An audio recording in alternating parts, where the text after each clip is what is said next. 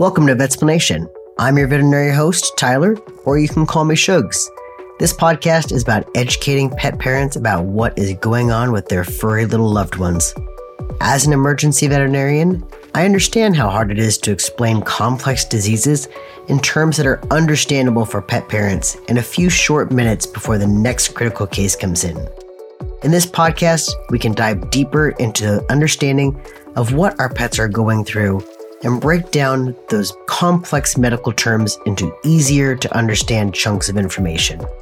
Just a quick disclaimer this podcast is for informational purposes only. This is not meant to be a diagnosis of your pet. If you have questions about diagnostics or treatment options, please talk to your veterinarian about those things. Remember, we are all practicing veterinary medicine, and medicine is not an exact science. Your veterinarian may have different treatment options. The information I provide here is to help pet parents and is not related to my place of work. I'm here for you guys to provide free information and knowledge. If you like our podcast, consider sharing this podcast with at least one friend or someone else who has pets and could benefit from this. Now, let's jump into this week's episode. Hey, everybody, welcome back to Vetsplanation, where we discuss important topics related to veterinary medicine. And I'm your host, Dr. Sugarman, or as most of my technicians call me, Shugs, which you're welcome to as well. And today we're going to be talking about zinc phosphide toxicity in our pets. This is, can be in dogs or cats. It can also be in other animals as well. If you have pet rabbits, it can affect them. Honestly, like it could affect pretty much any mammal. So let's start by defining what zinc phosphide is and why it can be toxic to our pets. Zinc phosphide, it's a common ingredient that's found in various rodenticides that are used to control rodents. They're commonly found in mole baits and gopher baits, but they could just say on their rodenticides, or I've even found it in some insecticides as well. You want to make sure that you look at the back of the package to see if it says zinc phosphide or any phosphide as the active ingredient. The most common phosphide is going to be zinc phosphide, but you can also find aluminum phosphide and magnesium phosphides as well. They're all just as dangerous. Typically, you're going to find them as gray pellet, or you can find them as powders, grains, pastes as well. They come in lots of different forms. And when any form is ingested by any mammal, but mostly we're talking about dogs and cats here, right? So any dog or cat, it can lead to a severe toxicity. This is a pretty deadly rodenticide or mole bait when our pets get into it. So how does zinc phosphide cause toxicity in dogs? All right. This is going to be a little bit complicated, but first what happens is that it's ingested into the stomach. So it becomes a very toxic gas after that. It's something called a phosphine gas. This gas usually makes them very nauseous and make them start vomiting because it's just so caustic. It's just so irritating to their stomach. But that gas is actually extremely toxic to the pet and to us.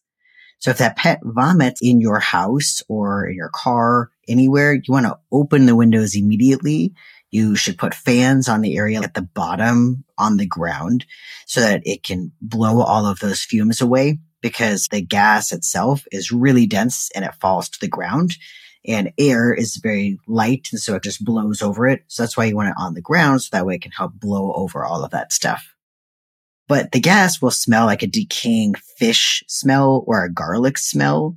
And it's, like I said, extremely toxic to people. It's extremely toxic to the other animals if it's inhaled. So you want to make sure that you have those windows open and make it very well ventilated. If you're exposed to the gas, then it is also recommended that you go seek medical attention or call the human poison hotline so that you can talk to them to see if you need to go in. But anyways, so after it becomes this really toxic gas, that gas is absorbed into the stomach and absorbed into the lungs, especially after they vomited, they inhale it and then it's absorbed into the lungs, which could cause really serious damage to the organs like the liver, the kidneys, the heart, and the lungs. So what are some of the clinical signs that our pets are going to show once they've ingested this toxin? The most common one is going to be vomiting A lot of times they'll vomit up blood. They might have diarrhea and diarrhea with blood in it. Severe abdominal pain, so Their belly will just be painful. A lot of times they arch over. They'll be lethargic. They might have tremors or seizures and could have some pretty difficult breathing. Clinical signs, they can usually occur within minutes after ingesting. It's that toxic. It's just so fast. There are some that can occur up to 24 hours afterwards. It's a rare thing to have happen, but it is possible. And then unfortunately, with severe cases, death can occur within about five hours after exposure, especially if there's no intervention that's been taken. It is important to seek veterinary attention immediately if you suspect that your pet has ingested a toxic amount of the zinc phosphide. Time is of the essence when it comes to treating this condition. So we want to help minimize all of those potential harms to our pet's health. One other thing, do not feed them. A lot of people want to feed either bread or milk. We don't want to do that. Sorry, you might hear my dogs in the background. I swear that's not because of the bread or the milk. You don't want to feed bread or milk. That's really important. You don't want to feed anything, no foods at all, because what this likes to do in the stomach is make the stomach more acidic. That toxin wants a very acidic environment. So if we feed, that actually makes more acid that builds up into the stomach because the stomach wants to digest down all of that food and it makes it more toxic. So that gas is more likely to form and we're going to make more of that toxin if we feed them. So don't feed them any foods.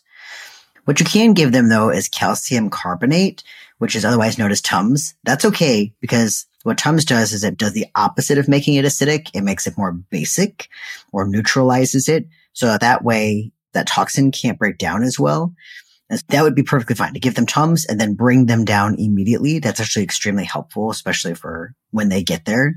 So that hopefully they can decrease the amount of toxin that's in there and then bring them in immediately. Again, roll the windows down when you're bringing them in case they vomit. Turn the air conditioning on so that that way, if there's any toxic fumes in there, hopefully you won't be breathing them in. And then bring, when you're on your way, also, if you can bring the box with, or the receipt for whatever it is, because there are some that are going to say rodenticides and we don't know if it's going to be one of these phosphides that's the rodenticide. It could be any of them. There are lots of different ones. And this is going to be the most detrimental to people and to our staff. But we want to know also to your pet if we do the wrong things. So we want to know exactly what to do before we start. When you bring them in, we are going to want to make them vomit. We'll usually bring them into an outside area though, if possible. If it's a dog, like we'll bring them into a potty yard or outside to make them vomit because of the fact that gas is so mm-hmm. toxic. We don't want that gas to be building up in the clinic because it's going to affect every other pet that's in there, plus mm-hmm. all of the people that are in there as well. We want to try to put them outside. Hmm. If it's a cat, obviously we don't want them outside if we don't have to. So a lot of times we'll try to make them vomit into a carrier or hmm. vomit into a room that's just really well ventilated. That way we don't have to worry about that as well. But also on the way down, if you have more than one person, ideally having you call the ASPCA or the pet poison helpline. So that way we can get a case number you call them, they'll get all the information from you. They are going to charge a $95 fee, if I remember correctly now, but it's really important again for us to know how to treat your pet appropriately because it depends on how much they got. There's lots of different ones. Plus there's also lots of different concentrations of it as well. So we want to make sure we're treating them appropriately. And then they'll give you a case number, which you want to give to us immediately. So we can then call Pet Poison Helpline or poison or ASPCA poison control and figure out what our next steps are going to be. It also can mean the difference between us not needing to do anything. Maybe they just didn't get into a toxic enough amount and us hospitalizing them. Because if you bring them in for zinc phosphide, we're, and you didn't call plant poison, then I wouldn't know if that is a toxic enough dose to hospitalize them. And we might hospitalize them for no reason. So I would suggest still calling. All right. Now let's talk about how phosphide toxicity is treated in our pets. So treatment, first of all, we usually will give them an antacid first. So something that, again, to help coat the esophagus that's going to be more basic. So that way we don't have that acidic environment that's going to make things worse. We'll probably give them an antacid and then we'll start induced vomiting. We want them to vomit as much of that up as possible. It is always still a bit of a risk because again, we have all of those toxins. So just giving that antacid is the best thing that we can do to try to help avoid those toxins going in the lungs as well. We'll usually administer activated charcoal, just one dose of it. And I know I've said this on other podcasts, but you don't have to give some charcoal at home that actually is not going to help until after everything is out. And we don't want them to aspirate it as well don't give charcoal at home. Just bring them in so that we can do that after we've made them vomit up as much as we possibly can. So that activated charcoal will try to help absorb the toxin, but also just push it out of the body as much, like as quick as possible so that it doesn't absorb into that GI tract or into the stomach and the intestines, essentially. We'll usually put them on IV fluids so we can flush all the rest of that out of their system before it gets to those other organs and causes a problem. And then in some cases, some pets will need other supportive care depending on how bad they are, mm-hmm. such as oxygen therapy or maybe medication to help control tremors or seizures. Diagnostics will usually be performed as well. So it depends on what those clinical signs are, but almost always blood work will be one of them. Mm-hmm. Otherwise, it'll be x-rays depending if they're having trouble breathing or an ECG if they're having arrhythmias of their heart, or if their heart is really fast or their heart is beating really slowly, then an ECG might be done as well. Right, what is the prognosis of this? If the patient is clinically normal, they don't have any signs for 12 hours, then the prognosis is actually really good. That's fantastic. Usually they'll be able to go home. For me, I see them at night. So by the time morning rolls around, if they're doing well and show no clinical signs, then I'll usually send them home. But if the pet is affected, like in the beginning, but doesn't worsen for 24 hours, that's still a good sign. They're still probably going to be able to go home, but we usually will keep them for 24 hours, at least in the hospital. And then as soon as we don't have signs for 24 hours, then they go home. It's the pets who have the multiple organs that are affected. Those are the ones that have a more guarded prognosis because now we have multiple things that we have to fix, especially if it's like the lungs are involved. We have to keep them in oxygen for a long time. This could be days even a week or so before they end up going home. And unfortunately, not all of them will go home. They did do a study saying that if they'd gotten into a phosphide, that it was about a 98.5% success rate, like 98.5% of them did go home. So that's always a good thing. And then what kind of rechecks are we going to need? Usually the pet's blood work just needs to be rechecked about three to five days after the ingestion to make sure that those liver values are okay. So make sure you do, reschedule that in about three to five days so that we can make sure that those liver values are okay and they don't go really sky high. All right. That's all for our zinc phosphide toxicity. So I'm going to talk about my animal fact real quick. I picked axolotls today. So axolotls, they are amphibians that look a lot like a salamander, and they're originally from Mexico. They are a very unique amphibian, though. Most amphibians undergo metamorphosis. So if you think of like a tadpole that turns into a frog, that's a metamorphosis. It went through like a different form, essentially. Axolotls, though, never outgrow their larval or juvenile form. So if we compare that a frog and tadpole again, that means that the tadpole would just stay a tadpole essentially. So that axolotl just stays as that true first axolotl form. They also have a really cool superpower, I think. They can regenerate any damaged limbs they can regenerate their heart. They can regenerate the spinal cords and they can even regenerate parts of their brain without having substantial scarring. If we have a scar from something, we can't regenerate it, which they actually can regenerate them because they don't form this scarring. That's made them a really common research subject for biologists because if we could use that for humans, they would love to be able to do that. Axolotls are on the critically endangered list though which is weird. When I had read that at first, I didn't know that. But it's weird because if you go to reptile shows, we see them all the time. And I would think that if we saw them all the time at the reptile shows, we would probably have a lot of them, right? Wild axolotl, though, you'll see them as mostly a grayish brown color versus the ones that are captive bred. Those are the ones that are pets. They are mostly at the reptile shows, like you'll see them as pink color or a pinkish white or just even a white color. So did you know though, I didn't know this either, that it's also illegal in some states to own them. The reason why is because they're worried that people will release them into the wild and because they figure out later after they get them that they actually live for 10 to 15 years in captivity and they feel like that's too long to take care of this axolotl. So if they get released into the wild, they could potentially mate with salamanders and start breeding into this species that our ecosystem is just not prepared for.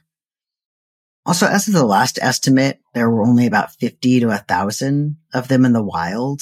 Luckily, the Mexican government and many conservationists and conservation organizations have been trying to bring back those populations. They're actually really cool species. My friend had one. They're very cute. You can check out a video of them and their cute little smile at National Geographic.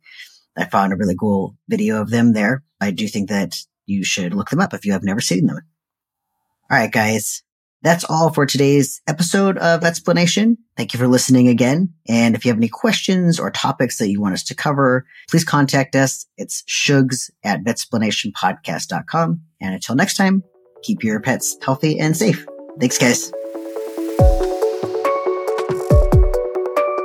Thanks for listening this week. If you have any questions, comments, suggestions, or you just want to say hi, you feel free to email me at shugs at vetsplanationpodcast.com. That's S U G G S at vetsplanationpodcast.com. You can visit our website at vetsplanationpodcast.com, or you can find us on Facebook, Instagram, or TikTok at Vetsplanation. Thank you all again for listening, and we'll see you back here next week.